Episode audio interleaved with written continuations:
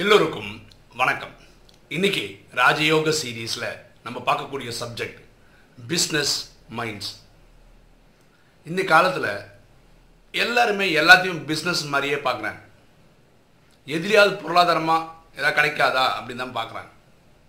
அது ஒரு சுவாரஸ்யமான ஒரு எக்ஸாம்பிள் பார்த்துட்டு இந்த சப்ஜெக்டுக்குள்ளே வரும். ஒருத்தர் என்ன பண்ணாருன்னா அவரோட கிணற இனி ஒருத்தருக்கு வித்துட்டார். ஒரு நாலஞ்சு நாள் ஆனதுக்கப்புறம் கிணறு விற்றவர் கிணறு வாங்கினவருக்கு ஃபோன் பண்ணி சொல்கிறார் நான் உங்களுக்கு என் கிணறை விற்றுட்டேன் ஆனால் ஒரு விஷயம் உங்களுக்கு சொல்ல மறந்துட்டேன். அதை நான் இப்போ சொல்கிறேன் அப்படின்னு சொல்கிறேன் நான் உங்களுக்கு விற்றது கிணறு தான். அதுக்குள்ளே இருக்கிற தண்ணி என்னோடது தான்.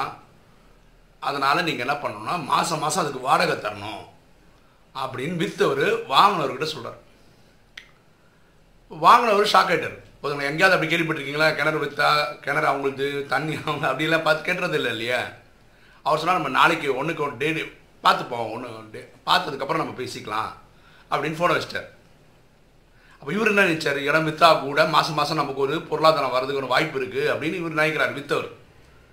ரெண்டு பேரும் மீட் பண்ணுறாங்க மீட் பண்ணும்போது அவர் ஞாபகப்படுத்துகிறார் நான் அந்த கிணறு விஷயம் பற்றி சொன்னேன்னு சொல்கிறாரு அப்போ அவர் கரெக்ட் கரெக்ட் நீங்கள் சொன்னது கரெக்டு நாங்களும் நானும் இது விஷயமா தான் உங்கள்ட்ட சொல்லணும்னு நினச்சேன். நீங்கள் எனக்கு வந்து இந்த கிணறு மட்டும்தான் விற்றீங்க அதுக்குள்ளே இருக்க தண்ணியை எனக்கு விற்கலை அதனால நான் நான் கிளியராக புரிஞ்சுக்கிட்டேன்.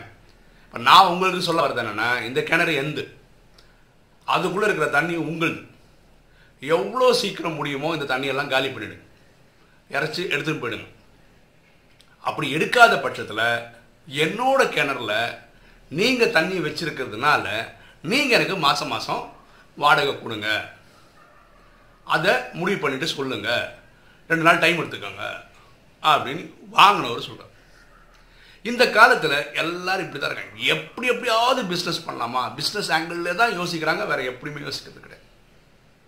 குடும்பத்திலே பாருங்களேன் அப்பா அம்மா குழந்தைய வளர்க்குறாங்க. குழந்தை பெருசாகணுன்னு ஒரு வேலை அவங்க கல்யாணம் பண்ணி வேற செட்டில் ஆகிட்டான்னு வச்சுக்காங்க. இவங்களை பார்த்துக்கலன்னா உடனே எப்படி சொல்கிறாங்க நான் எப்படி வளர்த்தேன் தெரியுமா? அப்படி வளர்த்தேன் தெரியுமா? என் பையனை பார்த்துக்கவே இல்லை. ஒரு அண்ணன் இருக்கான். அவனுக்கு நாலஞ்சு தம்பிங்க இருக்காங்க இல்லை தங்கச்சிங்க இருக்காங்கன்னு வச்சுக்கோங்களேன். அவர் வேலைக்கெல்லாம் போய் சில குடும்பங்கள் அப்படி ஆகுது. அவரே தம்பிங்களுக்கோ தங்கச்சிங்களுக்கோ கல்யாணம் பண்ணி வைக்க வேண்டிய நிலமை வருது.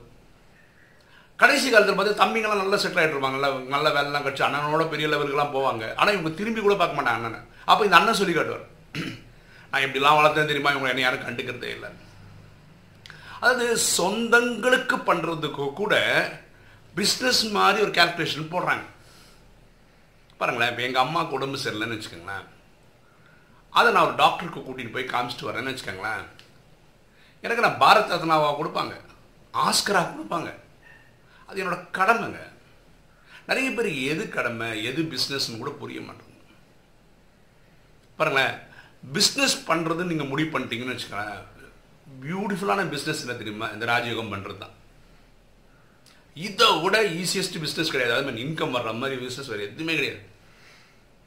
உலகத்தில் எங்கேயா கேட்டிருக்கீங்களா? தன்னை ஆத்மானு புரிந்து தந்தையாக சிவனை நினைவு செய்கிற ஒரு செகண்டுக்கு ஒரு லட்சம் ரூபா கிடைக்கிற மாதிரி ஒரு பிஸ்னஸ் எங்கேயா கேள்விப்பட்டிருக்கீங்களா? அப்படி பார்க்கும்போது பில்கேட்ஸ் கூட நமக்கு முன்னாடி பிச்சைக்காரன் தான். காலம்புற அமிர்த வேலையிலேருந்து நைட்டு படுக்க போகிற வரைக்கும் தன்னை ஆத்மானு புரிஞ்சு பரமாத்மா நினைவு பண்ண ஒழுங்காக பண்ணிங்கனாவே போதும். ஒரு நாளைக்கு நூறு கோடி இருநூறு கோடியோட தான் நம்ம படுக்கவே போகிறோம் ரெண்டாவது பியூட்டி என்ன பில்கேட்ஸ்க்கோ இல்லை அம்பானிக்கோ சம்பாதிக்கிறதுக்கும் நம்ம சம்பாதிக்கிற டிஃப்ரென்ஸ் என்னென்னா அவங்க இதுக்கெல்லாம் இன்கம் டேக்ஸ் கட்டுறாங்க. ஆனால் நம்ம சம்பாதிக்கிறதுக்கு ஒரு ரூபா கூட இன்கம் டேக்ஸ் கட்டுறது கிடையாது. ஏன்னா இதெல்லாம் அப்படியே சேவ் ஆகி சத்தியகுத்திலையும் திரேதாயகத்திலையும் அதுக்கப்புறம் துவாபர கலியுகத்துக்கு திரும்பி வரப்போகுது. அப்போ எவ்வளோ புத்திசாலித்தனமான பிஸ்னஸாக இருக்க முடியும்? பரமாத்மா சேவைக்கு நீங்கள் ஒரு ரூபா போட்டிங்கன்னா உண்டியலில் போட்டிங்கன்னா அஞ்சு கோடியாக திரும்பி இதெல்லாம் பரமாத்மா சொல்கிறது யார் பரமாத்மாவுக்கு உதவியாக இருக்கிறாங்களோ அவர் சேவைக்கு அவருக்கு அங்கே சத்தியகுதிலும் திரேதாயகத்தில் அவங்க பண்ண உதவிக்கு ஏற்ற மாதிரி ராஜாலேருந்து பிரஜை வரைக்கும் வந்து போகலாம். இந்த மாதிரி ஒரு செட்டப் அவர் கிரியேட் பண்ணி கொடுக்குறாரு. இது ஏன் அப்படி பண்ணுறாருன்னா உங்களுக்கு தெரிஞ்சுக்கணும். பரமாத்மா ஆத்மாக்களின் தந்தை சாந்தி தாமத்தில் தான் இருக்கார். அவரே தானாக நினச்சி உதவி பண்ண ஆரம்பித்தா எட்நூறு கோடி பேருக்கும் பண்ணணும். ஏன்னா எட்நூறு கோடி பேரும் அவரோட குழந்தைகள். அப்படி இருந்தால் துக்கம்ன்ற ஒரு பாட்டே இருக்காது ட்ராமாவில் ஆனால் நாடகம்ன்றது சுகம் துக்கம் நிறைஞ்சது தான் நாடகம். ஓகே அப்போது தட்டுங்கள் திறக்கப்படும் கேளுங்கள் கொடுக்கப்படும்ன்றது தான் கான்செப்ட் அப்போ நமக்கு டைரெக்டாக ஆத்மாக்களின் தந்தை பரமாத்மாவை தெரியும் கனெக்ட் பண்ண தெரியும் அறுபத்தி மூணு ஜென்மமாக செய்த பார்த்து அழிக்க தெரியும். அப்போ நம்ம இந்த குடும்பம் இந்த உலகத்தில் எட்நூறு கோடிக்கு சுகம் சாந்தி செல்வம் மகிழ்ச்சி ஆரோக்கியம் கேட்டு வாங்கி கொடுக்க முடியும் போது இது பெரிய சேவைன்றதுனால பரமாத்மா நமக்கு திரும்ப கொடுக்கணும். இந்த ட்ராமா அமைப்பிலே அப்படிதான். ஆத்மாக்களின் தந்தை மட்டும்தான் எதுவுமே எதிர்பார்க்காம சேவை பண்ணுறார் ஏன்னா அவருக்கு நம்ம எதுவும் கொடுக்க முடியாது கொடுக்க அப்படி சிஸ்டம்ல இல்லை.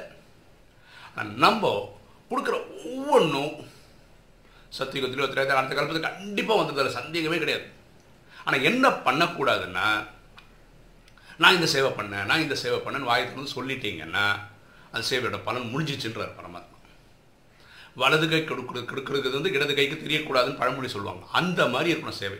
சேவை குப்தமாக பண்ணணும்.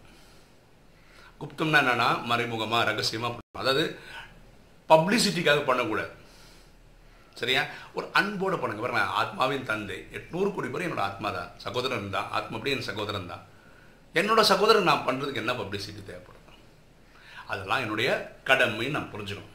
புரியுதுங்களா?